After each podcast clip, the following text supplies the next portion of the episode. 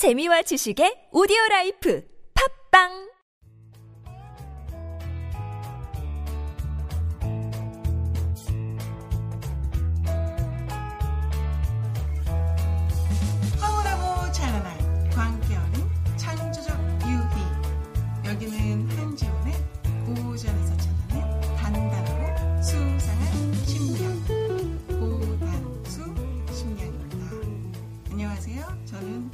정숙입니다 오늘은 46번째 시간으로 무기력하게 무너지는 자신을 방치하고 있을 때 명심해야 될 세 가지 방법에 대해서 한지훈 작가님께서 이야기 나눠주시겠습니다.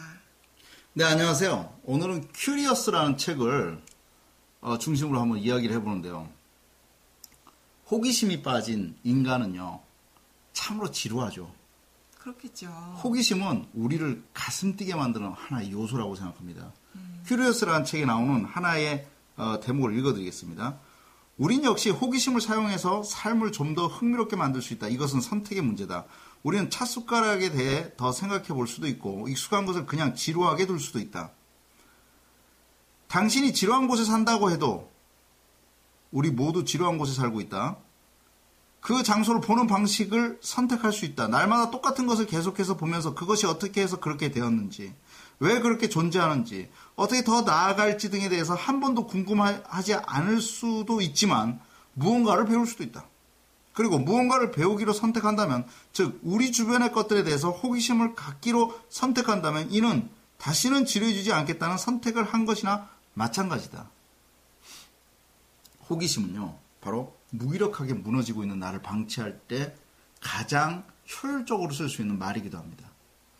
호기심. 같은 남자랑 30년을 산 사람이 그 남자에 대해서 호기심을 느낄 수 있을까요? 어떻게 생각하세요?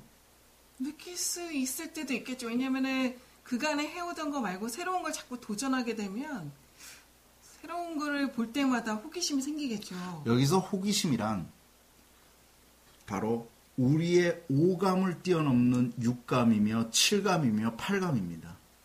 그것은 뭐냐? 호기심은 새로운 방면으로 무언가를 바라볼 수 있는 전투적인 생명력입니다. 그래, 많은 사람들이 관습적으로 해왔기 때문에 그런 거야. 그렇기 때문에 그렇게 살아야 돼라고 명명되는 순간 정말 지루하죠. 왜 그럴까? 도대체 이거는 왜 그럴까? 도대체 저기에 피어나고 있는 봄마다 피어나고 있는 저 꽃은 왜 피어나는 것인가? 나비는 왜 날아드는 것인가? 하늘에 구름은 왜 생기지? 저 새는 하늘을 어떻게 나는 것인가? 여기서부터 인류의 문명은 시작됐고 그리고 우리가 느끼고 즐길 수 있는 모든 과학 문명은 바로 호기심에서부터 출발했다는 사실을 잊지 말아야 합니다. 이 큐리어스라는 책에 되게 재밌는 말 하나가 나오죠. 우리 모두 지루한 곳에 살고 있다. 생각해 보세요. 저 지금 46회째 똑같이 이 자리에 앉아서 하고 있습니다. 생각해 보시면 이것도 지루한 것입니다. 한 가지의 관점에서만 바라본다면 지루하죠. 어떻게 지루하게 같은 핸드폰을 1년 이상 씁니까? 지루한 것입니다. 근데 그 지루함을 벗어날 수 있는 유일한 방법은 사물과 대상에 대해서 나 자신에 대해서 호기심을 느껴보는 것입니다. 호기심은 사실 어린아이의 전유물이죠. 어린아이들은 하지 말라고 하면 꼭 해요. 뜨거운 곳을 만져보지 말라고 하면 꼭 만져서 사고를 치고요. 머리가 깨지도록 놀고 나서도 그 다음날 또 그 일을 해버리죠. 네. 호기심이라는 것은 감출 수 없는 충동적 유혹이자 인류 문명을 발전시키는 힘이라는 것. 그리고 무기력한 내 삶을 다시 한번 멋지게 이렇게 세울 수 있는 힘이라는 것. 잊어서는 안 될 것입니다. 두 번째입니다.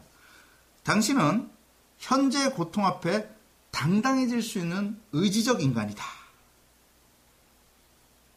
이것이 바로 무기력하게 무너질 때 명심해야 될 두 번째 명제입니다. 과연 의지적 인간이라는 게 뭘까요? 그러니까 자 나는 의지를 가지고 있다. 무슨 차돌 같은 느낌 들지 않습니까?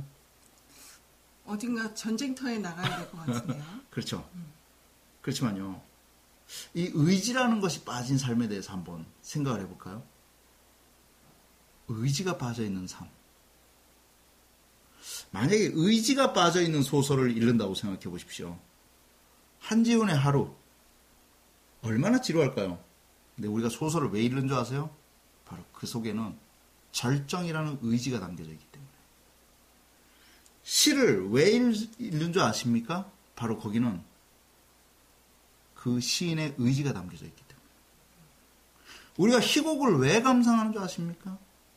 극적인 의지가 있기 때문에. 드라마를 왜 보는 줄 아십니까? 주인공의 의지가 담겨져 있기 때문입니다. 의지라는 것은요, 마지막까지 내가 태도의 결정권을 놓지 않는 것입니다. 자, 어떤 아이는 전교 1등을 하고요. 어떤 아이는 전교 꼴찌를 하고요. 어떤 사람은 돈을 많이 벌고, 어떤 사람은 돈을 적게 벌고요. 어떤 사람은 뭐뭐 하고, 어떤 사람은 뭐뭐 하지 못해요. 근데 저는 그 이전에 당신은 당신의 태도의 결정권을 끝까지 유지할 수 있는 힘을 가지고 있느냐? 이렇게 묻고 싶은 것입니다. 의지에, 의지적으로 산다는 것. 그것은 마지막까지 내 본연의 마음에서 나의 태도를 결정할 수 있는 태도의 결정권을 옆 사람에게 주지 않는 것입니다. 그것은 똥꼬집인가요? 아니죠. 똥꼬집이 아니죠. 의지란 그냥 가벼운 의지 있잖아요. 소유의 의지와 같은 가벼운 의지들은 금방 날아가는 먼지죠. 만약 당신은 마음속에 정이라는 의지를 담아본 적 있습니까? 믿음이라는 의지를 담아본 적이 있습니까? 우정이라는 의지를 가져본 적이 있습니까? 이런 가슴 뜨거운 거룩한 단어들을 가슴에 새길 수만 있다면 그것은 그 자체로 신화가 됩니다. 그 자체로 전설이 될 것입니다. 의지적 태도에 대해서 당신은 숭고한 인간으로 살 수 있는 힘 하나가 열리는 것입니다. 저는 의지적 태도를 가진 인간을 너무 사랑합니다. 왜 사랑하냐고요? 그는 함부로 접근할 수 있는 없는 힘이기 때문입니다. 하지만 내 삶에 있어서 이거 하나만큼은 의지적으로 하겠다라는 것 하나는 가지고 있었어야 합니다. 그것이 바로 그러면 그거마저도 없다면 자본주의 사회에서 당신은 재벌 앞에서 무릎을 꿇어야 되며 재벌 앞에서 비굴하게 고개를 숙여야 되겠네요. 자본 앞에서 죽지 않을 만큼 당당한 의지 하나는 가지고 살아야 되는 거 아닙니까? 누군가가 돈을 천억 원을 준다고 해도 그걸 거부하면서 나는 그것이 아닙니다라고 말할 수 있는 당신의 강력한 의지는 어디 갔습니까? 당신의 그 기백 넘치는 청년 정신은 어디로 갔습니까? 그것은 바로 의지이며 당신의 무기력함을 벗어날 수 있는 유일한 힘이라는 거 잊지 말아 주시기 바랍니다. 세 번째입니다. 살아있기 때문에 창조할 수 있습니다. 잘 들어보십시오. 살아있기 때문에 창조할 수 있다. 창조란 무엇입니까? 낯선 것입니다. 매일 똑같은 것을 시도하고 권력의 헤게모니 속에서 빠져나오지 못하고 있다면 이제 그때는 낯선 길을 걸어야 될 때이며 낯선 곳을 가야 될 때이며 낯선 사람을 만나야 될 때며 바로 내, 내 삶의 길을 잃어버려야 될 때입니다. 그게 왜 중요할까요? 권력 앞에서는 인간은 안락합니다. 그, 그리고 그 권력이 따라가고 있을 때 내가 어디로 갈지도 모르고 그 권력 앞에서 그가 놓인 그 철로 위에서만 생활하게 됩니다. 내가 권력에 의해서 내 중심을 잡지 못하고 내 마음에 있어서 멋지게 창조할 수 있는 힘이 사라지는 순간, 그 권력이 무너지는 순간이 바로 무기력해지는 순간 아닙니까? 양심을 놓고 생각해 보십시오.